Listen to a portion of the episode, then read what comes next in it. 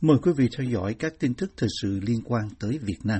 Một số ủy viên Đoàn Chủ tịch Mặt trận Tổ quốc Việt Nam hôm 27 tháng 12 đề nghị làm rõ trách nhiệm của hai Bộ Y tế và Khoa học Công nghệ liên quan đến vụ bê bối về bộ xét nghiệm COVID-19 của công ty Việt Á. Báo chí Việt Nam cho biết là tại một hội nghị của Đoàn Chủ tịch Mặt trận Tổ quốc Việt Nam, vấn đề tham nhũng tiêu cực trong công tác phòng chống đại dịch COVID-19 là chủ đề được thảo luận nhiều. Trong đó đã có những lời đánh giá nặng nề về vụ công ty Việt Á bị cáo buộc đã bắt tay với các cơ quan y tế để thao túng giá của các bộ xét nghiệm. Mặt trận Tổ quốc là cánh tay của Đảng Cộng sản quản lý các tổ chức chính trị xã hội ở Việt Nam. Các báo trong nước dẫn lời ông Lê Bá Trình, Ủy viên Đoàn Chủ tịch của Mặt trận, lưu ý rằng thời gian gần đây liên tục xảy ra nhiều vụ việc tham nhũng tiêu cực lãng phí, đặc biệt là trong các hoạt động phòng chống COVID-19 và những diễn biến đó làm cho nhân dân hoang mang lo lắng. Ông Trình, từng là Phó Chủ tịch của Ủy ban Trung ương Mặt trận Tổ quốc Việt Nam, liệt kê một loạt các vụ việc đã xảy ra ở Bệnh viện Bạch Mai, Trung tâm Kiểm soát Bệnh tật CDC Hà Nội, Bệnh viện Tim Hà Nội và mới đây nhất là vụ việc của công ty Việt Á bị cáo buộc là thổi giá và hối lộ để bán các bộ xét nghiệm, dính líu đến nhiều cơ quan y tế và CDC các tỉnh, thành phố cũng như một số bộ ngành ở cấp trung ương. Vị quan chức của Mặt trận Tổ quốc gọi đó là hành vi lấy cả nỗi đau cái chết của con người để làm phương tiện tham nhũng, theo tường thuật của báo chí trong nước. Vẫn ông Trình đề nghị làm rõ trách nhiệm của Bộ Khoa học Công nghệ và Bộ Y tế liên quan đến việc công ty Việt Á nâng khống giá kit xét nghiệm và trục lợi.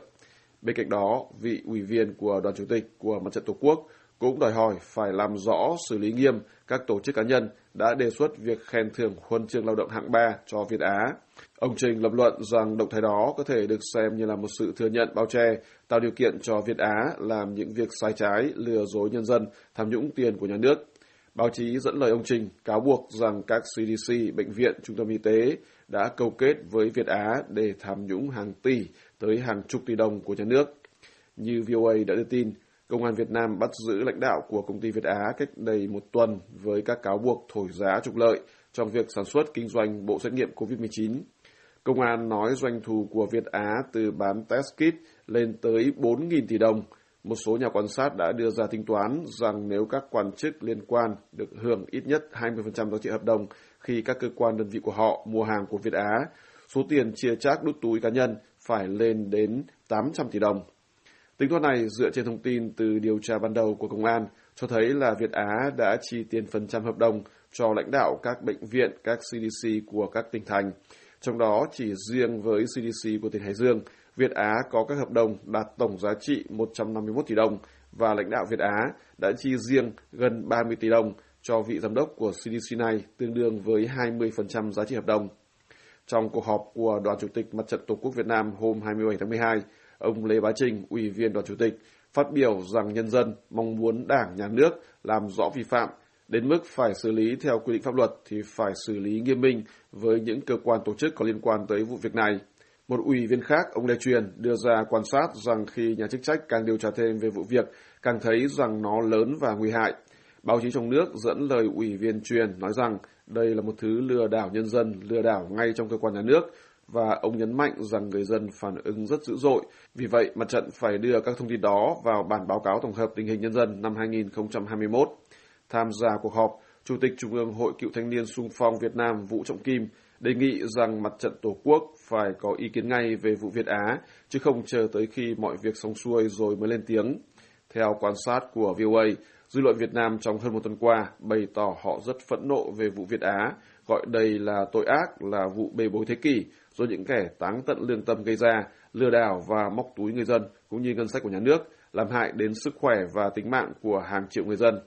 Lần ngược thời gian, không ít người đặt câu hỏi phải chăng vì những lợi lộc chia chác mà ngành y tế đã nhiều lần đặt ra yêu cầu phải xét nghiệm COVID-19 trên diện rộng, thậm chí áp dụng các biện pháp cưỡng chế xét nghiệm trong một năm qua, dẫn đến một số vụ việc gây bất bình to lớn và bị lên án là dã man, phi nhân tính, vi phạm tự do thân thể hoặc xâm phạm tư gia của công dân. Một số người am hiểu luật pháp đề nghị nhà chức trách lưu ý đến yếu tố lợi dụng tình hình dịch bệnh để trục lợi, phải xem đó là tình tiết tăng nặng trách nhiệm hình sự, nếu như nhà chức trách thực sự nghiêm túc trong việc điều tra xử lý vụ Việt Á và các quan chức liên quan, đặc biệt là người thuộc hai Bộ Y tế và Khoa học Công nghệ. Hai nhà tranh đấu vì quyền đất đai Cấn Thị Thêu và con trai bà Trịnh Bá Tư bị tuyên y án mỗi người 8 năm tù tại phiên tòa phúc thẩm mà họ phản đối khi hô vang đả đảo Đảng Cộng sản, trong khi các luật sư bảo chữa cho họ không được tranh luận. Bà Thêu và ông Tư được đưa ra xét xử tại phiên tòa phúc thẩm ở Hòa Bình về tội làm, tàng trữ, phát tán hoặc tuyên truyền thông tin, tài liệu, vật phẩm nhằm chống nhà nước Cộng hòa xã hội chủ nghĩa Việt Nam, theo Điều 117 Bộ Luật Hình sự, một điều luật mà các luật sư đã kiến nghị xem xét sự tồn tại của nó trong Bộ Luật Hình sự ngay tại tòa, theo luật sư Đặng Đình Mạnh, một trong 4 luật sư bào chữa cho họ hôm 24 tháng 12. Hai mẹ con bà Thêu đều là những người tranh đấu cho quyền đất đai của làng Dương Nội, bị tuyên án mỗi người 8 năm tù và 3 năm quản chế tại một phiên xét xử sơ thẩm vào tháng 5 năm nay. Họ bị bắt giữ từ tháng 6 năm ngoái khi mạnh mẽ lên tiếng phản đối vụ bố giáp gây chết chóc của chính quyền Hà Nội tại làng Đồng Tâm liên quan đến tranh chấp đất đai hồi tháng 1 năm 2019. Phiên tòa phúc thẩm hôm 24 tháng 12 đã tuyên y án đối với mẹ con bà. Luật sư Mạnh gọi đây là vụ hậu Đồng Tâm khi đề cập đến cả phiên tòa xét xử ông Trịnh Bá Phương và bà Nguyễn Thị Tâm trước đây trong tháng. Cơ quan điều tra họ cho rằng là những người này phát ngôn về những cái vấn đề của Đồng Tâm là sai trái, là không có cơ sở, là không đúng sự thật, rồi gây làm suy yếu về lòng tin của nhân dân đối với cơ quan nhà nước, làm ảnh hưởng đến uy tín của cơ quan nhà nước, gây hoang mang trong dư luận. Đó, đại khái họ kể ra một dọc những cái tội trạng mà họ cho là những hành vi đó là vi phạm pháp luật. Theo luật sư Mạnh, trong quá trình điều tra và trong cả hai phiên tòa xét xử sơ thẩm và phúc thẩm, bà Thêu và ông Tư vẫn nhất quán bác bỏ quan điểm truy tố, cho rằng mình có tội. Tại phiên tòa phúc thẩm, bà Thêu và ông Tư đã có phần tự bào chữa mạnh mẽ, nêu tranh luận một loạt các vấn đề một cách trực diện, thẳng thắn với những từ ngữ ít được nghe từ trong nước, luật sư Mạnh cho biết, và cũng nói rằng các luật sư đã kiến nghị với tổ chức đảng và cơ quan lập pháp xem xét sự tồn tại của Điều 117 Bộ Luật Hình sự, cũng như điều chỉnh lại chính sách giải tỏa nhà đất vốn là nguyên nhân của mọi nguyên nhân phát sinh nên vụ án. Tại phiên tòa, các luật sư đã phản đối vì bị cắt bỏ phần đối đáp của họ và bị cáo. Theo luật sư Mạnh, các luật sư sẽ khiếu nại cách điều hành phiên tòa của ông chủ tọa mà họ cho là vi phạm luật tố tụng hình sự. Trong khi đó, những người thân của bị cáo không được tham dự phiên tòa và họ thậm chí bị ngăn cản không được đến gần tòa án trong ngày xét xử. Chị Trịnh Thị Thảo, con gái bà Thêu, cho VOA biết hôm 27 tháng 12. Thì bọn em đến cách phiên tòa cũng khá là xa, thì bọn em bị chặn ở đấy. Tranh cãi với họ một lúc sau thì họ dồn chúng em ra khỏi những rào chắn đấy, và sau đó họ xốc nách bọn em, họ ép lên xe buýt và về nhốt vào cái trạm y tế của một cái phường gần đấy. Từ lúc gần 8 giờ sáng khi phiên tòa chưa bắt đầu đến lúc phiên tòa kết thúc là 4 giờ thì họ mới thả em, rồi vợ anh Phương, rồi hai người dân Dương Nội dạ. Chị Thảo còn cho biết rằng qua những gì các luật sư tường thuật lại từ phiên tòa, mẹ chị bà Thêu và em trai ông Tư đã liên tục hô đả đảo Đảng Cộng sản khi chủ tọa phiên tòa đưa ra lời tuyên án sau cùng. Luật sư Mạnh xác nhận điều này với VOA. Tại phiên tòa sơ thẩm hồi tháng 5, bà Thêu và ông Tư cũng đưa ra lời phản đối tương tự khi nói rằng họ là nạn nhân của Đảng Cộng sản. Trước đó trong tháng này, một người con trai khác của bà Thêu, ông Phương, bị kết án 10 năm tù cùng 5 năm quản chế trong một phiên tòa riêng biệt cùng một nhà tranh đấu đất đai khác là bà Tâm, cùng với tội danh tuyên truyền chống nhà nước. Chị Thảo cho biết gia đình chưa được gặp mặt mẹ chị bà Thêu, anh trai Phương và em trai Tư kể từ khi họ bị bắt vào ngày 24 tháng 6 năm ngoái. Theo chị Thảo, gia đình đã chuẩn bị tinh thần cho việc họ bị kết án nhiều năm tù và sẽ làm hậu phương vững chắc trong thời gian họ bị cầm tù, cũng như tiếp tục kêu gọi cộng đồng quốc tế lên tiếng để họ được trả tự do. Liên Hợp Quốc và các tổ chức nhân quyền quốc tế trong những ngày qua đã lên án việc chính quyền Việt Nam kết án các nhà hoạt động và quyền đất đai trong tháng này, gồm cả nhà báo Phạm Đoan Trang và nhà hoạt động Đỗ Nam Trung. Nói với NPR về các bản án vừa qua, Giám đốc phụ trách châu Á của Human Rights Watch, ông Phil Robertson cho rằng chính phủ Việt Nam đang bảo người dân phải ngồi xuống và câm lặng, rằng họ sẽ không chấp nhận bất kỳ thách thức nào đối với sự cai trị của họ. Ông Robertson còn cho rằng chính phủ Hà Nội sẽ không chấp nhận những yêu cầu cho một sự quản trị tốt hơn hay chấm dứt tham nhũng hoặc chấm dứt vi phạm nhân quyền. Công an Bình Thuận vừa bắt giữ một người đàn ông quốc tịch Nga sau khi phát hiện du khách này trồng hàng chục cây cần sa trong phòng ngủ tại một căn nhà thuê ở thành phố Phan Thiết, theo truyền thông trong nước. VN Express cho biết người đàn ông có tên Shako Dmitry bị công an thành phố Phan Thiết tạm giữ hình sự về hành vi trồng, bào chế và tàng trữ trái phép cây cần sa hôm 25 tháng 12.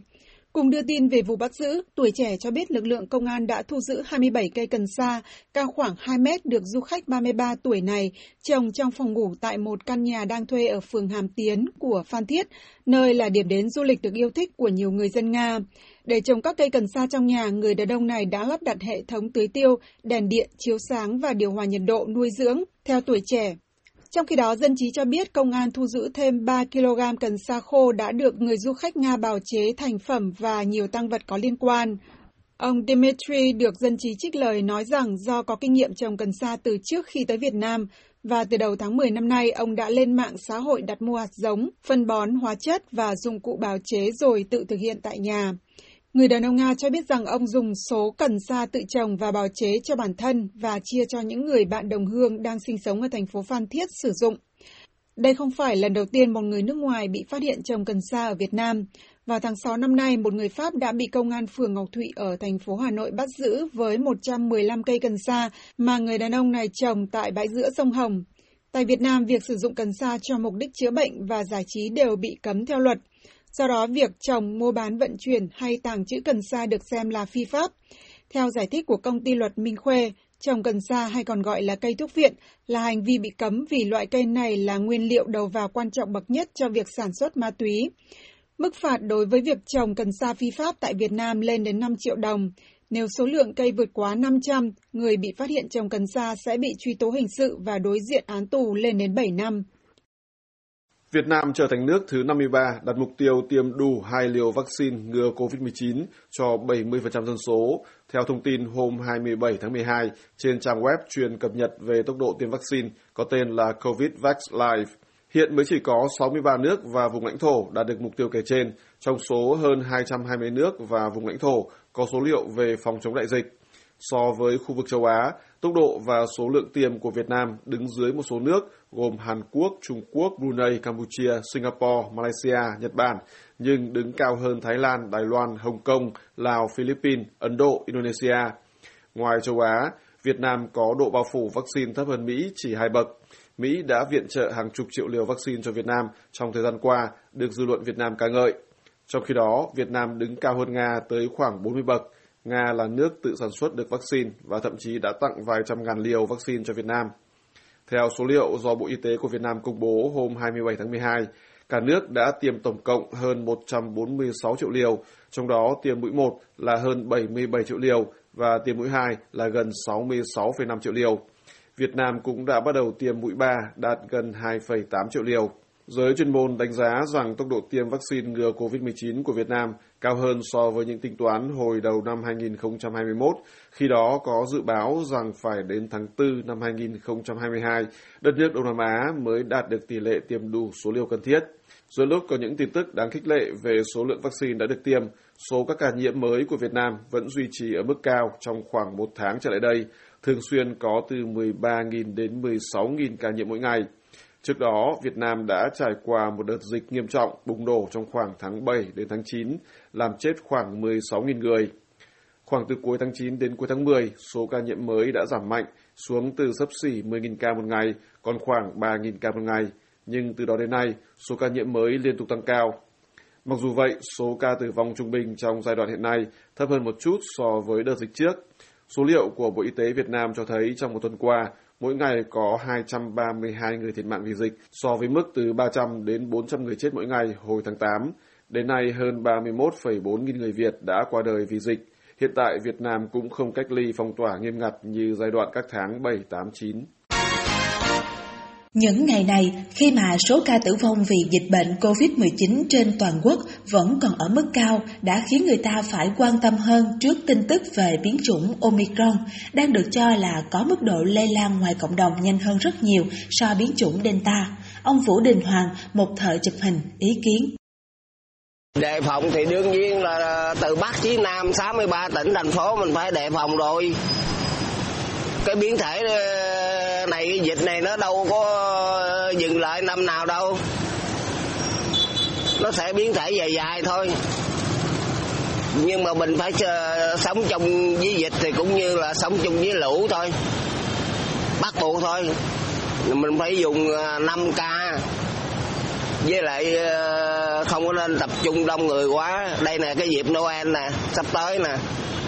Tết ta tới nè, mà mình không chủ quan là chết á. Tự giới thiệu là người làm việc trong bộ máy chính quyền, theo ông Nguyễn Văn Tự thì nếu để tái bùng dịch dễ đưa đến vô vọng. Nếu mà để bùng phát nữa, nhà nước còn khả năng để mà chi trả để cho mình giúp cho dân nữa hay không? Không à. Cái đợt dịch thứ tư vừa rồi nhà nước đã cạn kiệt rồi, ngân sách đã cạn kiệt. Chú cũng là người trong nhà nước, chú hiểu hết. Chú F0 vô cách ly xong 14 ngày, hết bệnh đi về, cách ly tiếp 14 ngày. Như vậy mình đã sợ được và mình thấy được. Vì đã trải qua những tháng ngày nhiễm bệnh, phải đối mặt với thương vong, với những bất lực của ngành y tế của đợt bùng dịch lần thứ tư, nên giờ đây ông Tự nói rằng bản thân rất hiểu về cái giá của quyền được tự do đi lại và ông mong ngành y tế chủ động hơn khi ứng phó với biến chủng Omicron. Trong thời gian cháu nằm ở trong bệnh viện cách ly thì chú cũng đã xem nhiều báo đài rồi TV các thứ này kia nọ, chú cũng nắm được hết các thứ. Còn phòng vệ của con Omicron này, nhà nước thành phố đã ban hành là 8 cái chương trình nhưng mà chú chưa xem qua, thành thử chú chưa có nhận định được. Không thường xuyên cập nhật tin tức như ông Tự, với ông Thể thì nếu lại bùng dịch, ông sẽ làm theo chỉ dẫn của chính quyền. Mình chỉ chờ hướng dẫn của cán bộ, của nhà lãnh đạo thôi, chứ mình cũng không có phương án mà cũng chưa không có kế hoạch gì cả. Nên là bên nhà lãnh đạo người ta hướng dẫn như thế nào, cách phòng chống như thế nào thì mình cố gắng mình thực hiện đúng và đủ. Tin tức về biến chủng Omicron cùng với số ca lây nhiễm mới và mỗi ngày hàng trăm ca thương vong vì Covid ở các bệnh viện điều trị đang khiến đời sống kinh tế chung ở tháng cuối năm vốn dĩ luôn sôi động của năm hết Tết đến thì nay lại phủ màu ảm đạm.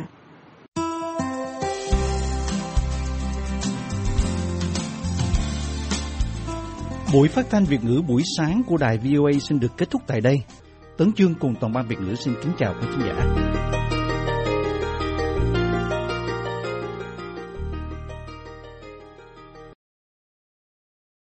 This program has come to you from the Voice of America, Washington.